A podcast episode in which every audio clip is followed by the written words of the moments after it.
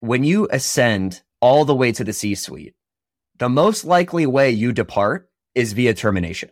And it's because of what you said, CJ, which is like most execs aren't going to quit because they want to make sure that they get severance. And usually exec exec severance packages are they can be very, very lucrative.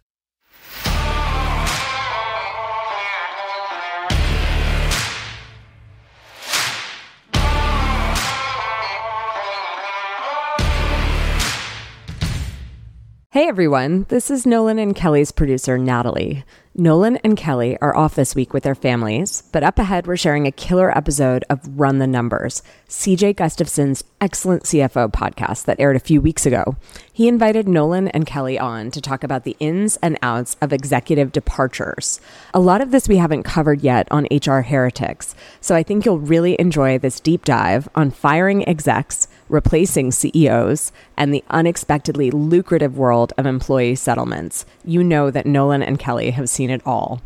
I do highly recommend subscribing to CJ's show as well. We'll put a link in the show notes. He has a great interview with Jim Cook that's worth bookmarking. Nolan and Kelli will be back next week with a new HR Heretics. Is this thing on? Yesterday's price is not today's price.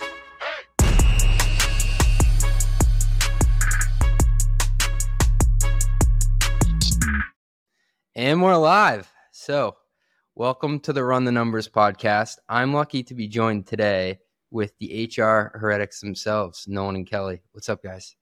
What's happening? What's up, CJ? So, I'm going to come straight from the top ropes on this one. So, forgive me ahead of time, but we got to give the people what they want. And I'm going to give you a bit of context here. I haven't had to do this in my career yet. I'm a first year CFO, but I figure that if I stay in this startup game long enough, it will inevitably happen.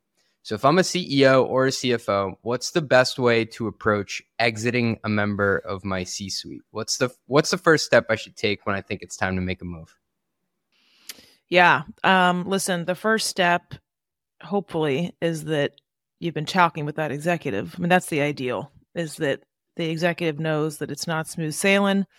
Maybe you've had some disagreements or some feedback chats. I mean, they happen in different ways but it's usually pretty direct, right? Um, so ideally, that's the first step is that you're having those conversations and they're just not comfortable. And execs are usually, hopefully, adults at that point, and they lean in like, listen, should we have a different type of conversation or not? It's not one of those surprise, you're on a pip type situations. The second thing I'd say is the first step is for that CEO to talk to the board.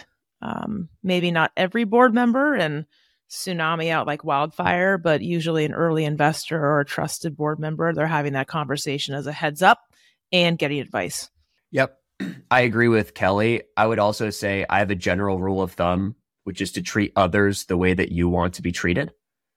And so if you are going to terminate an exec and the decision has been made, I think it's really clear after you've been delivering feedback that in the conversation with the exec, you state, look, the decision has been made. We're going to part ways.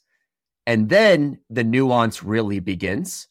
But as Kelli said, if you're not communicating feedback, we're having an entirely different conversation. I want to drill into what you said there, Nolan. You you kind of framed it as a decision that was made, and now we can talk about why. Is that an imperative way to frame it up? I, I absolutely think so. But to anchor on what Kelli said, you need to first be giving feedback along the way. Right. And so, as is the case, I don't think executive departures are that much different than regular employee departures. Okay. And so, when you are terminating somebody, you don't walk into that conversation expecting to like come to a different outcome. You're mm-hmm. walking to that conversation with a decision being made. And then it's, hey, how do we frame the comms plan? Let's talk about compensation. Uh, let's talk about the transition period. There's a ton of nuance there, but the first step is is after we have delivered feedback, we have made a decision. We clearly communicate the decision to that person, and then work through everything else. There's three kind of points on a continuum, no pun, in my opinion, how this happens in my experience, right? The the first one, CJ is is after, you know, a- again, after the skies haven't been clear and sunny for a little bit. I mean, everyone kind of can can see that, feel that. Um, that executive might lean lean in and say, "Look, CJ, what's what's the deal here? Is this not working out? Like, am I going to get fired?" Like, they will just lean in and ask the question, which is great.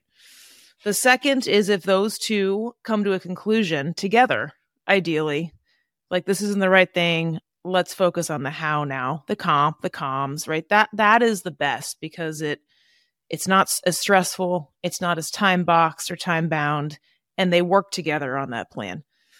And then the third is when that executive just needs a two by four over the head. And that is where you see like the quick, like rip and replace, and everyone's frantically going around the comms plan. And that, that's the worst because it's like no huddle offense at that point is usually more disorganized and very stressful. Yeah, Molly Graham told us this, Kelli, and I actually, I, I this is my philosophy as well, which is the best way to terminate somebody is for them to quit. That's correct. And that means you've been delivering a ton of feedback. They know exactly where they stand and they could just opt out of the company. I've actually found in most cases, I'd say 80% of the time for me, the employee ends up quitting. And to Kelli's point, that two by four is very, very rare and actually shows that somebody lacks complete self awareness if you are delivering legit feedback along the way. Can I offer a potential fourth one? And this is from just the outside, I've observed a really hard one. And why I asked, I think no one around, is it a discussion versus a decision? And that's when the company is doing really well, but growth is outstretching talent. And you need to bring in someone more senior, not necessarily that the person hasn't done a good job. Let's say they've gotten the company $10 million and they're really proud of that, or 15 or 20, whatever it may be. But you need the next 18 months of growth leader for that position. Is it's a slightly more nuanced example, but have either of you had to deal with that kind of tricky situation where it's more a result of success and failure? For sure. I usually with someone like that and they're great, you want to keep them. Mm. You want to retain them and have them stay within the organization. Usually they get layered, right? Underneath a new leader. And that that's either someone's like I'm in and I I see that opportunity or sometimes the ego gets in the way or it's not explained very well and they opt out right? But but that success ideally the world now gets bigger. So it's not that their role gets smaller it's actually getting bigger. It's just a different structure. I think that that frame is meant to be genuine kelli but i think can sometimes be total bullshit. Somebody once told me first impressions with executives are everything. I think first impressions with humans are everything and the specific example this person used is we were talking about somebody who had been layered and I was interviewing them for a leadership role on my team. They mm-hmm. said, look, this person came in pretty junior and pretty immature and then grew a ton during their tenure here. But our CEO can only remember the first conversation they ever had. And the the metaphor he uses is like it's like you show up to a family reunion and everyone's like, "Oh, it's little Nolan," and you're like, "I'm an adult here. Like, what are we talking yeah. about?" And so, CJ, I think that the question is um, have we been actually delivering feedback and watching this person grow? And do we believe that they can get to the next step? And if so, then like, let's deliver them feedback. Let's get them a coach or advisor. Like, let's help them get there. That's a separate discussion versus you're not going to make it. I've already decided we're going to layer you. That's still a decision conversation. And I think how you handle that nuance to, to Kelli's point will decide if that person stays or leaves. I, I wanted to I wanted to go back to something that you had said, Kelli, around talking about the compensation side of things when you have the conversation with an exec who's departing. How much of that is fully baked once you go to discuss that with the exec? Say what the number of months you're going to pay them out, how, what's going to happen to their stock. Is that already fully decided, or is that part still part of the discussion? Yeah. We know they're leaving. I this will be a good topic. No, this is a this is a spicy one, and and there there is no Bring canned the spice. response. Bring the heat. Like there's no, there's no canned response, right? Like some executives don't trust their freaking CEO, and they're like, I'm not gonna fucking resign because then I resign. I get screwed. I don't get and you don't get severance. I don't get I don't get any of the stuff. right? I think that is awful. And I think, you know, contracting through and having that discussion without the fear of getting screwed over, like that's where these things happen. I've been Um, given that advice on two occasions by execs, right, wrong, or indifferent. They said, CJ, never quit. Get you want to get fired. get and I said, that is morbid. I don't know if I want to get fired and how that feels. But they said, comp wise, that's the right thing to do. Well, it, it's also true that if you end up as an exec, the most likely way you leave the company is by getting fired. So let me just state that Say more on that too.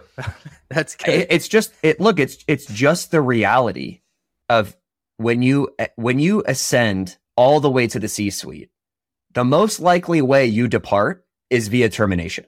And it's because of what you said, CJ, which is like most execs aren't going to quit because they want to make sure that they get severance.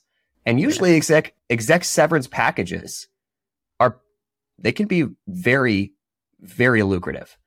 So let me just say one thing, which is I have done this twice in my career with, with two different execs. One of my biggest red flags is when an exec pre negotiates their severance package and they put it into their offer letter. okay. And in both of those cases, those execs were terminated. And so I, it's a, it's a small end count. But for me, one of my bigger red flags is when an exec pre negotiates severance because it's like, well, what are we like? The whole goal is for you to be successful here. Um, and then if it's not like we all act as good actors, all of us have reputations on the line and we treat others the way that we want to be treated. But I'll tell you that that's one thing I've seen two of two and count as small. But when you pre negotiate severance, never a good look. I don't agree that everyone's a good actor though. Like I want that, right? I'm between us two, Nolan. I'm the Pollyanna. It'll everyone, everyone's gonna be good, and like that. That doesn't always happen. And I will be honest. When I came into Pendo, they did not have this. Um, and Todd said the same thing. Well, what? Why do we? What if you're not performing? We should, you know. And I agree with that. But it's not just about that, right? If you look at what these execs are doing, they're taking a big risk. It is a risk. And Everyone's these, taking a risk though on joining a company. It's like it's agnostic of exec or director or senior IC. Everyone's it's taking a risk. risk. It's riskier. Listen, I was a part of GitHub the first what X weeks. CEO founder out. Ah, big upheaval. Like shit changes. but it changes if you're an employee. Like I, I don't I, I I think execs get put on a pedestal and I don't agree with it. And and a lot of these like a lot of company here's a dirty secret. Employment litigation at the exec level is out of control. And a lot of times these execs that are getting terminated are holding the company hostage with some sort of employment suit that they've made up post termination. And what most companies do is they settle to make it go away.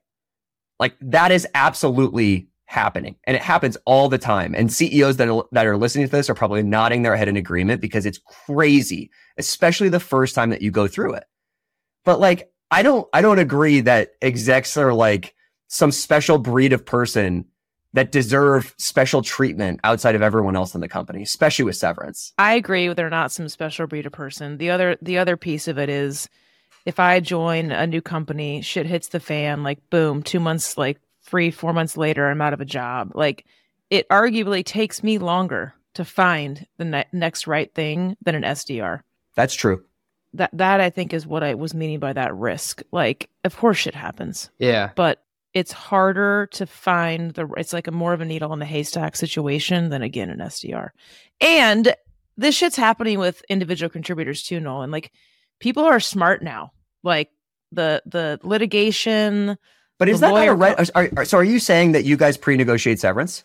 No, we don't negotiate it. It's just like, hey, if these things are to be true, not if you get fired. Like if something happens that out of, it's out of your control, we'll help you out for three or six months while you figure it out. Okay, so so kind of similar to what Netflix did then. So basically, Yeah. Netflix said, "Hey, it's it's it's top performance, and if not, it's a generous severance package, and everyone gets this the, generally the same severance package." That's kind of what you're saying. That's correct.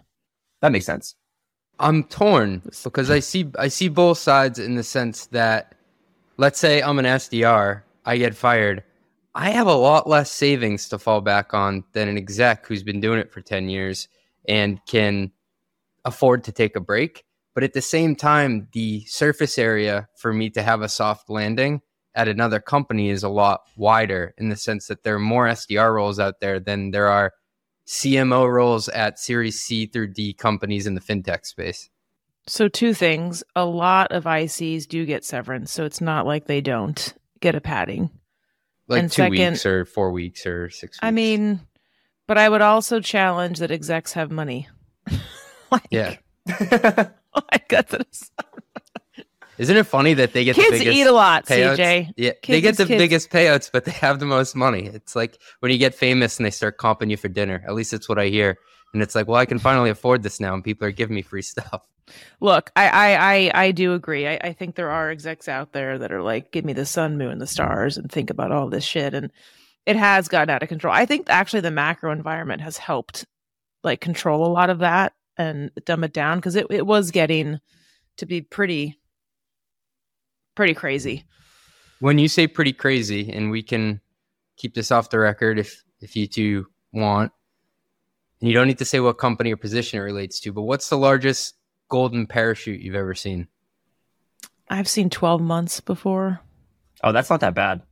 Well, if you want to get really spicy, I've seen 24 months when you throw in long term disability and all this other stuff into the mix Yeah. or short term disability. So right? if I'm But- making 300k as an exec, like 600k in cash guaranteed, plus equity vesting.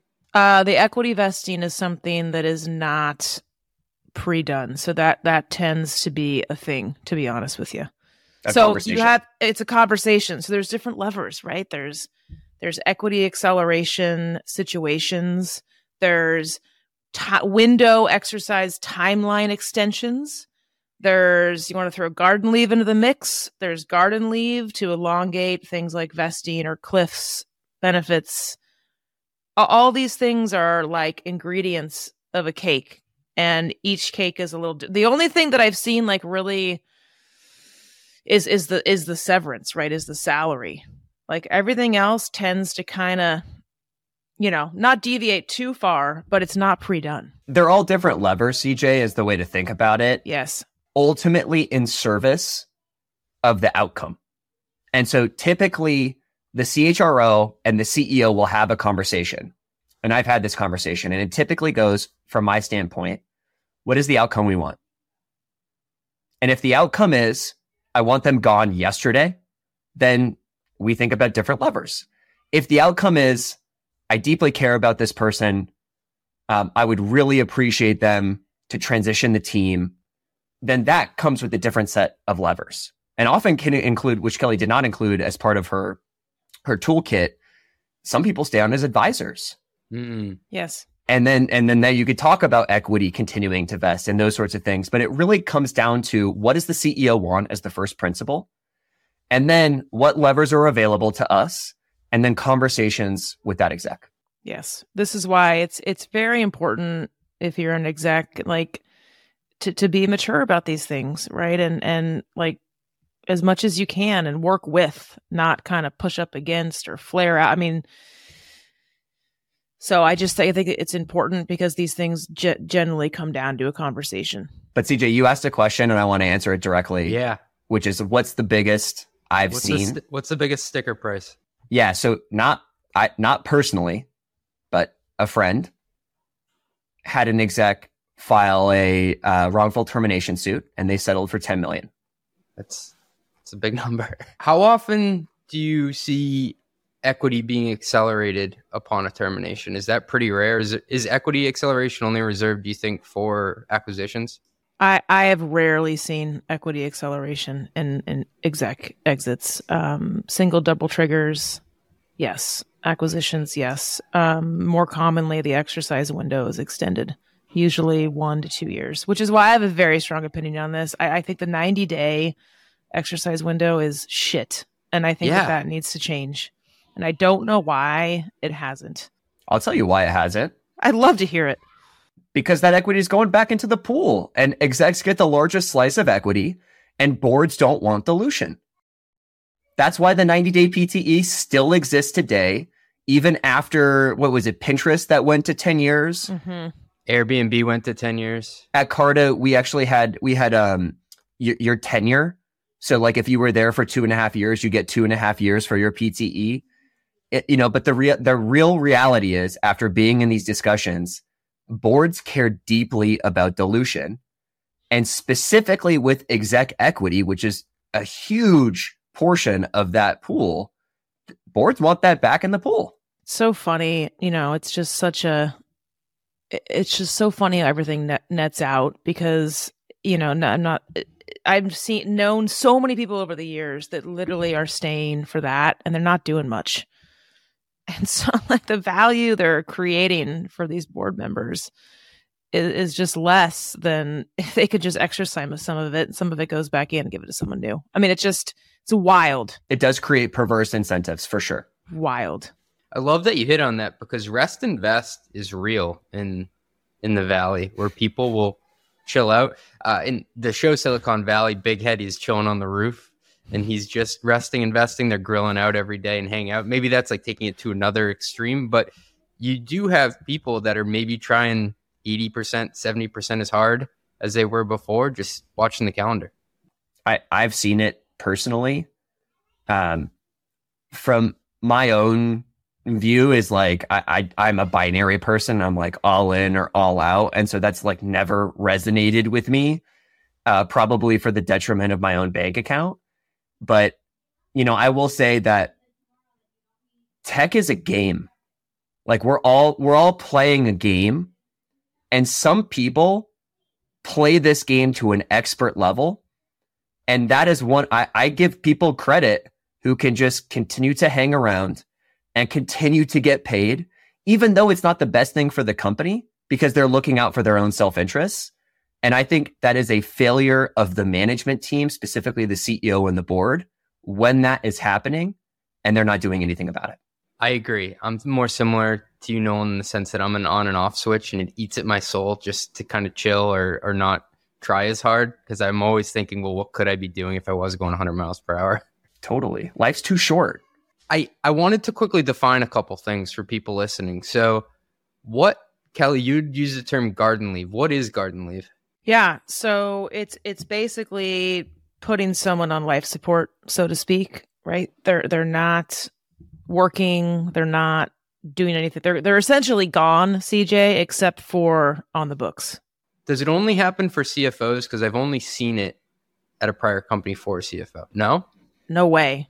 Absolutely. Because not. garden leave is a popular term also in the finance industry within investment banking. Like if you leave one company and go to another, or if you're like a bond trader. I had a friend who was on garden leave for the whole summer and he was getting paid because they didn't want him to have, I don't know, trade secrets or something. To go to a Like competitor. Oh, interesting. Yeah. Yeah. Yeah. Yeah. I mean, no, it's it's essentially a lever, another lever in the toolkit to use, right? To keep someone on ice, so to speak, Okay. for a certain purpose, whether that's extension of benefits. Um, Yeah. Again, Yeah. getting someone over an equity Oh. vesting, equity Cliff. vesting cliff date. Um, but a lot of companies, and I agree with this, right? It, it, like if, if there's a six week severance policy or whatnot, someone's on three weeks of garden leave, they don't get the garden leave plus the six weeks, right? So it'll kind of eat into that severance. Okay. It gets tricky when someone's like, I want three months of garden leave and three months of severance, Doubling up. Which I've seen. What's a single trigger versus a double trigger clause? Kelli, you you describe this better than me because um, candidly, I worked for a couple of CEOs who were absolutely against it, and Mm. so when it came up, it was always like, "Nope, we're not even having this conversation." yeah, it's true. A lot of CEOs just shut it down. And that's So why I'm that- asking you to define it because I feel like nobody wants to talk about it, but they kind of ask for it, but don't know what it means. So my my understanding, I'll I'll give you my understanding, and then CJ Kelli, like, please educate me. A double trigger is is if the company gets acquired or goes public, and then you are terminated. There's two events that happen. A single trigger is full acceleration. Sorry, I should say full acceleration is associated with that. Full acceleration upon the event, either typically being an IPO or an M&A. Yeah. So single is more advantageous than double to an employee. Yeah. And execs uh, are like every exec has now been told from their friends to like ask for this. And what I found uh, working with my friends in M&A, they always tell me, Nolan, this shit doesn't matter at all because it all gets renegotiated during the M&A process. So if you're an exec and you feel so awesome that you negotiated your double trigger in, well, it turns out that the potential buyer of that company is going to have a conversation with your CEO and your CFO and say, well, this person has double trigger and we don't like that. And so we're not going to do the deal until you fix it. For some roles, it gets renegotiated. Yes, that's correct. Not all. So, and I, I don't know why the hell anyone would give someone a single trigger. It's, it's I never agree made- I, totally. have never seen it personally. It Same. never made any freaking sense to me. I mean, if you got it, good for you for playing the game. To Nolan's point, but I, it's just insane to me. Um, the double trigger is interesting because yes, it's it's via a liquidity event and then having to do with your job, but in the course of an acquisition, it's not just terminated. There's sometimes language that if your role changes in a substantial manner from before, you can you can trigger that double trigger. Um, which I've Kelli, did you done. see it at Looker? No, I have not seen um, the the role change piece of it. Well, no, I mean specifically, did you have employees that had double trigger at Looker? And then what happened? I had it. I had a double trigger. Tell us about it. Well, I mean, so and then She was holding so- out on us, Nolan. This is what I this mean, is what we were what are looking ta- for. What's- No, I- the definition. it's in it's it's so you have this double trigger and then upon um again upon the deal going through it was determined before that my full-time role would go away along with the CFO along with the chief legal officer very common um and we were on 3 month fixed term contracts which is basically like we, we are employed by Google for 3 months to help with transition and then are terminated right I ended up staying for a year with a full time offer. But that's yeah, but did your equity get accelerated? so on the day the deal closes, because our jobs were deemed to go away, the acceleration went through. Yes, that's dope. That's cool. It's like in the movies how they drew it up. Hey, thanks for listening. We'll be right back after a word from our sponsors. Hey, everybody, your co host Nolan here. High performance and great culture should never be at odds, they're better together. With Lattice People Management Platform, companies efficiently run people programs that create enviable cultures where employees want to do their best work. Serving thousands of customers of all sizes globally, Lattice helps everyone work better together. Learn why companies from Slack to the LA Dodgers choose Lattice. Visit lattice.com slash HR heretics today. That's lattice, L A T T I C E dot com. Have you ever had a negative experience hiring an executive? I certainly did at Carta and DoorDash, and that's why I started Continuum, the modern AI powered executive search firm. Continuum connects executives and senior operators to venture backed tech companies for fractional and full time roles. You could post any executive level role to Continuum's marketplace and search through our database of world class experienced leaders. Continuum will intelligently surface your opportunity to relevant operators.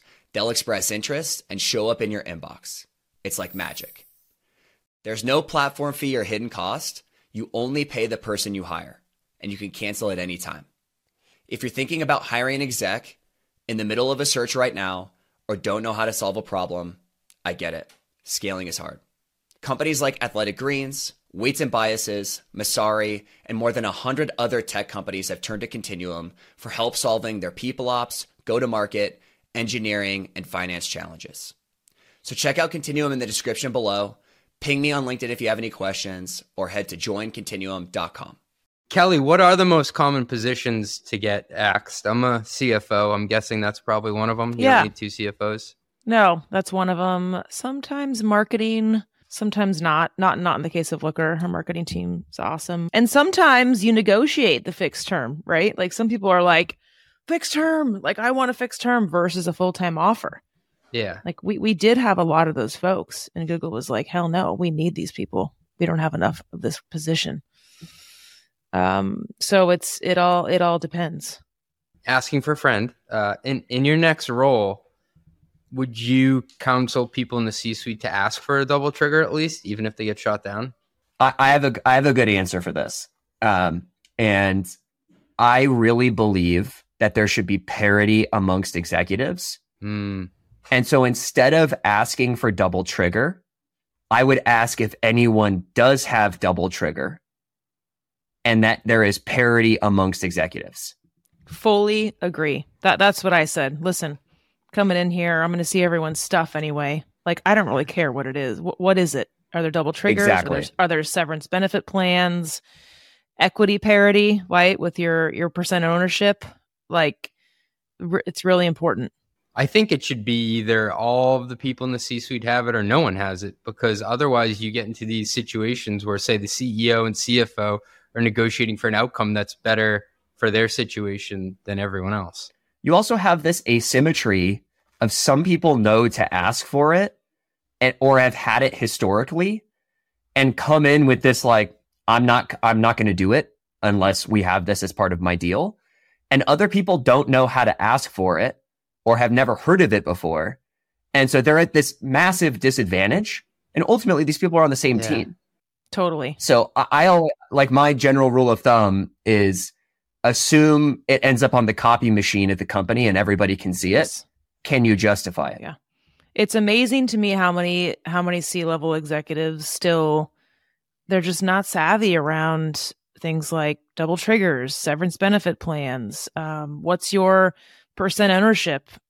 Is that how does that connect with the shares outstanding in the company? And like what what like it's it's in, insane to me how how much this is still just kind of an enigma, and it was for me for a long time, and it shouldn't be. So I'm glad we're talking about it.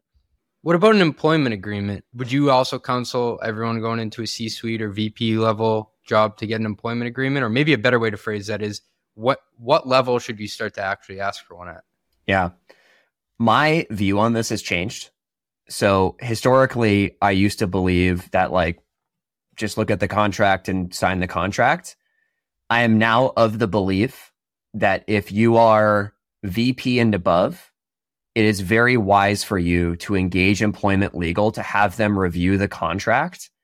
And like we just talked about this asymmetry, legal can help reduce the asymmetry and help you figure out which questions to ask and also point out any yellow or red flags in an offer letter. So I think for me, VP and above, engage an employment lawyer and have them review the contract.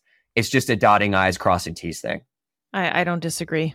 Um, I personally have never kind of indoctrinated the employment contract. It's more what's the offer letter, right? Are there appendices, et cetera? That that's one thing I've never really formalized, but getting it looked at is is always helpful.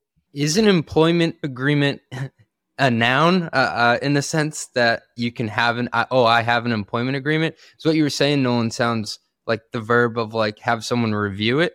Uh, but I hear the term thrown around all the time, like oh I, I'm not as worried. I have an employment agreement. Does that mean is that the pre-negotiated severance that you were referring to just at the beginning? It, it could be pre-negotiated severance. It could be something else. Uh, it could be addendums to the offer letter. Okay. The most savvy exec I ever negotiated with, we had a two and a half week process of redlining his offer letter. Now, again, this is somebody we ended up terminating. So I think that says more about him uh, and his process. So I would not use that process. And we were like, by the by week two, we were like, is this seriously still going on? Like, what the fuck is happening here? That sounds ridiculous. It was crazy. Um, that's I learned a lot though from that I'm process. sure you did. I did. Um, cause I'd never seen anyone do it before. And so, you know, for me, that's where I learned, holy shit, like this guy is bringing, you know, an AK 47 to a knife fight. And, and I, I actually felt underprepared from where I was sitting. And it, I think, so there's nuance there, but to answer your question specifically, it's typically an offer letter. And like, that's what we're, that's what we're Mhm. bartering and discussing.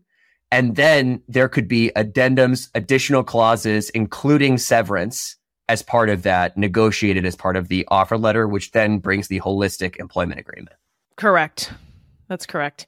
Do you know what always turned me off? And I, I just have to say it is is when these execs come in and say, you know, from the equity perspective, right? That negotiation. It's like, I have to net like 10 million a year, or I have to net, you know, and it's like, oh my God. Like you're, you're here to make the make the fucking company money. You're here to four x the price, not get you ten million at this price. Like Right. that always turned me off more than pre-negotiated severance. So uh, to take the others, I'm with you. Like also annoyed me.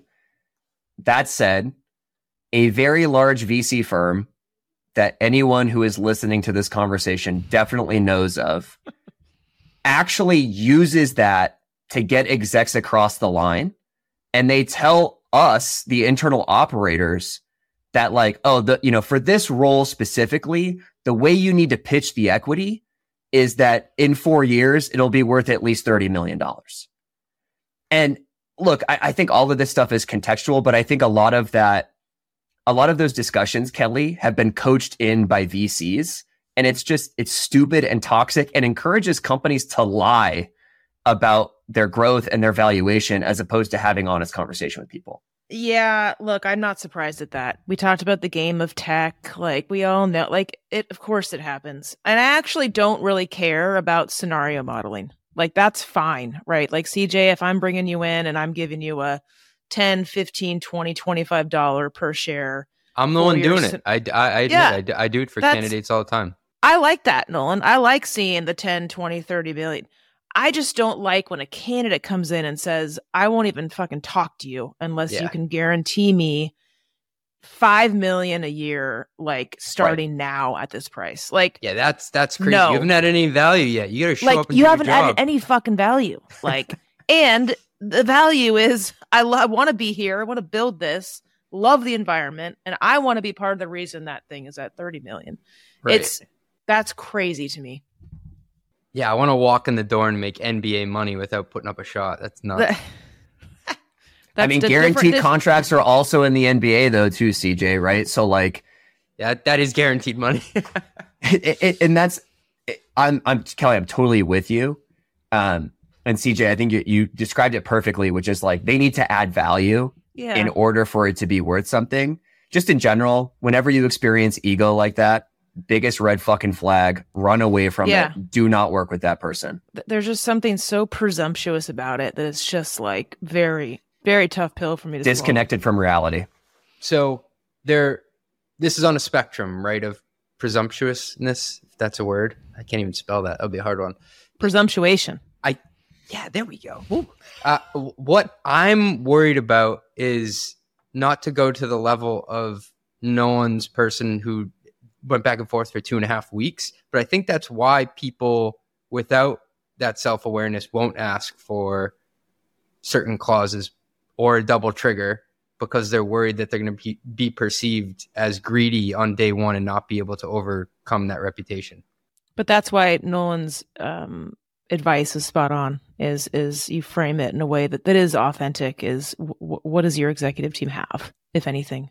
Look, I think leveraging your network and your friends is always helpful and is is what I get used for probably from my friends like more Mhm. than anybody. But to acknowledge that like that's how much asymmetry exists is like you have to like know people and call them and ask them for help, which happens all it's crazy that that's what It has is. to happen. And so I think the way to do it um is is to go back to what I said earlier, which is just to be genuine and just to ask questions about what does everyone else have. I'm asking just to make sure that there's parity and fairness, not to be the person who's trying to extract every cent and every potential clause that would be in my favor.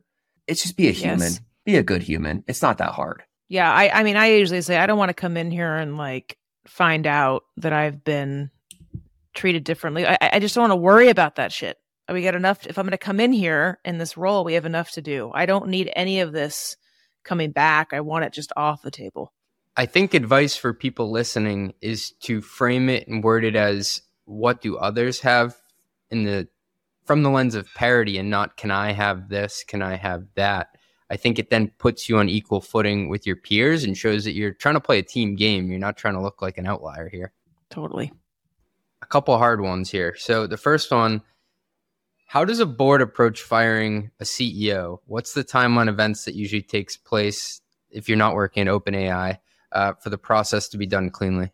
Yeah, I mean, I love your take, Nolan. I I don't think it's actually that dissimilar to the exec in terms of like the mechanics and whatnot. It's a bit trickier um, in terms of like the timing and how long these conversations go on. I mean, they're protecting their investment. So removing the CEO of the company is a risk to that investment. So I don't think it's something that's done lightly.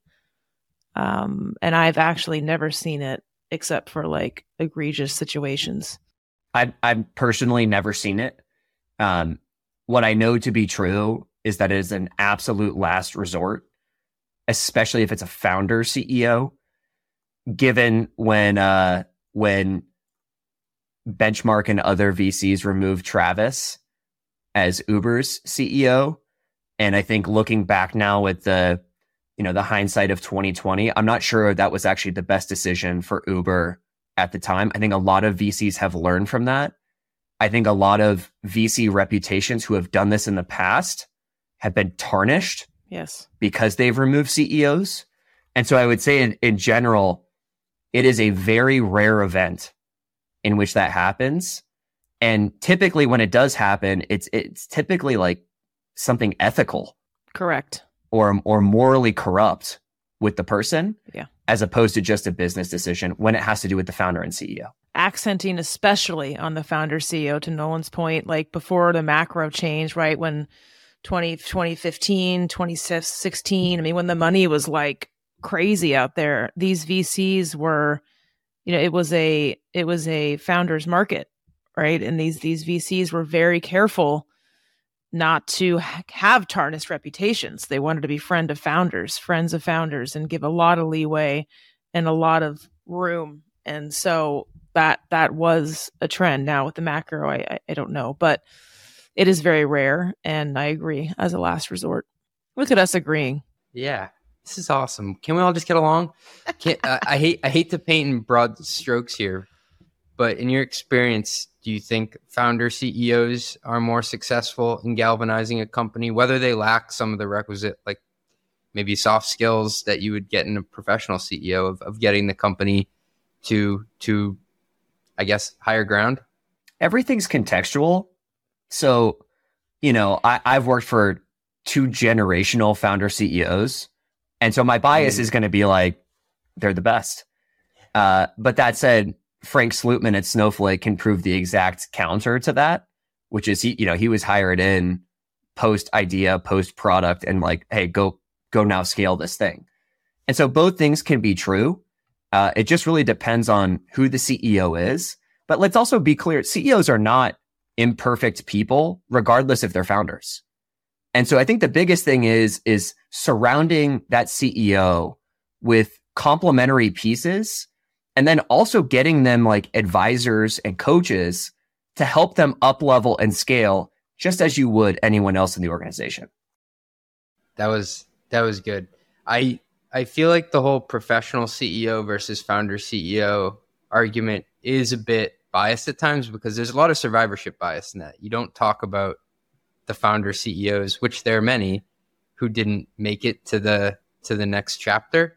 Well, the so, majority, the ma- the majority yeah, of companies, the vast fail. majority, I guess, ninety yeah. percent of them that we don't talk about. So, so there is that. Um, w- when it comes to a CEO exiting, that's at the board's um, doing because their job is mainly to hire and fire the CEO. And Kelli, you'd mentioned earlier about being founder friendly. In the Valley, is that looked upon poorly if a CEO gets fired? Like, does that make that VC look like they're, I don't know, don't take money from them? Is it a scarlet letter to some? I think it I think it depends. I was referencing earlier on like again 2015 20 it it kind of did, right? Like founders did not want to be controlled, right? And and some of these VCs they had reputations of having a very strong hand and kind of you know, prescribing certain things or being too and i think I, I saw it swing the other way a bit where it was very founder friendly because you didn't want to have a reputation of being like that. It's kind of like a back channel. Don't work with them. They're ugh, right? And that that was a thing. The uh you just have to look at history though cj so like this used to happen all the time in the 90s and early 2000s and then you know people took a step back and looked at the data, and the data was like, oof, we replaced the founder. We thought this company was going to go up into the right, and they flatlined or died or didn't have the the ideal outcome that they wanted. Um, but then what you saw in the 2010s is what Kelli is referring to, especially at the top tier companies. Founders got smart and didn't put their livelihoods and jobs into the hands of the board. They actually removed it by having super voting shares. Correct. And so the Mm. board couldn't really remove them. Multiple vote, multiple votes. And we're only a couple of days, you know, post Sam being departed at OpenAI. So whatever this comes out, there may be more information. But, you know, one of the best takes I, I saw on Twitter was like, this is why you saw so many founders negotiate super voting shares. So the board couldn't do this to them. I saw that tweet too. It was like Evan Spiegel and Mark Zuckerberg's super voting shares looking pretty good right now. Exactly. Okay, the last one I wanted to hit on. So we started the call with me asking for advice. I'm asking for advice again in, the, in a different vein. So if I am in this game long enough, inevitably I could be the one who's getting fired. If I don't want to be left in the lurch and I'm getting on the phone with someone like either of you, how should I how should I go through that call?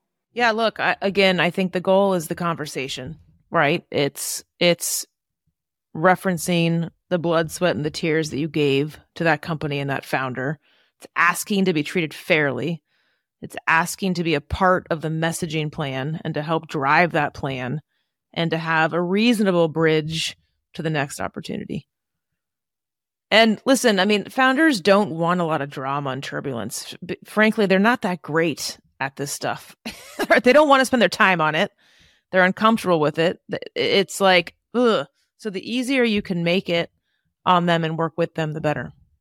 I would view it as a series of conversations. And as so first conversation is you're getting news that you're being departed. I think it's really important to act professionally, to be as non-emotional as you possibly can, and then to ask to collect your thoughts and then to have a separate conversation. Then you go away, you you know break some glass against the wall, get all of your emotion out, and then talk to friends and start getting advice. Um, and typically what that advice is going to be is, is like, Hey, what really matters to you? And you have to do some deep reflection on that. Um, for some people, the comms plan really matters. I've actually come around on this. I used to believe I, d- I did not let, I did not love execs designing their own comms plan, uh, for terminations. And I was totally wrong about that. And the reason why is, is because for some people, their ego is the number one thing they're optimizing for. And it's, if you could just solve for that by letting them design it and then you reviewing it, great.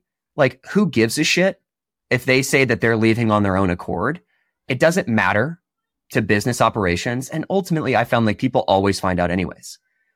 As it relates to comp, um, it's, it's very similar to the advice that I give when somebody is negotiating an offer, which is, you know, you want to hear what the company has to say first.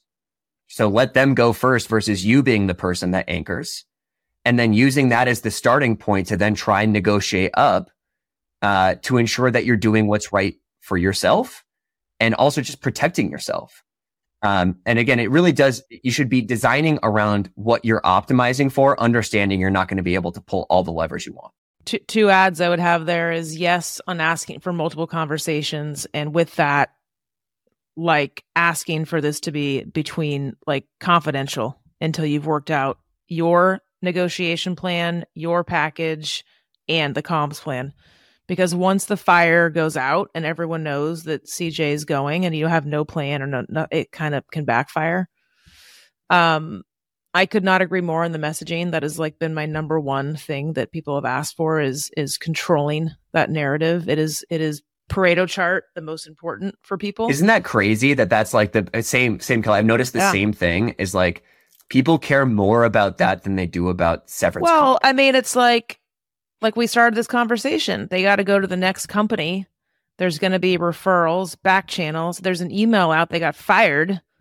That's not really helpful. Even if that doesn't go anywhere, it's in their mind from a confidence perspective. Um, now, on the flip side, and I get this, I empathize. I've had CEOs that are like, "Fuck that." I don't want people thinking executives are walking out of here and like we're losing people. This is a performance issue or this was a violation. And I want the company to know that. I want them to know we made a hard decision. So I have run up against that, which I understand. I'm like going through my mind now all these Slack goodbyes that I've seen, not knowing that it was the exact word. I didn't know that was a lever in the toolkit. I never knew people were asking for that. But and you're saying it's the most. Let me common see if. I get the bullseye. The common one is personal time with family. Yes, it's always that, and if it's a, or uh, health issues, but usually, yeah, it's personal time with family. Yeah, all that shit's orchestrated. Sorry to to pop the bubble of uh not knowing. That's wild. no, Nolan one has everyone templates. finds out. I'm like the one guy who's like, Yeah. I didn't know that was going We have- on behind the scenes. An iceberg has a below the water part. Ooh, I think that was a good one to end on. Yeah. Thank you both so much for making me smarter. And uh, this was a juicy one. I think people are going to like this. Awesome. Thanks for the time, CJ. Thanks, CJ. Thanks.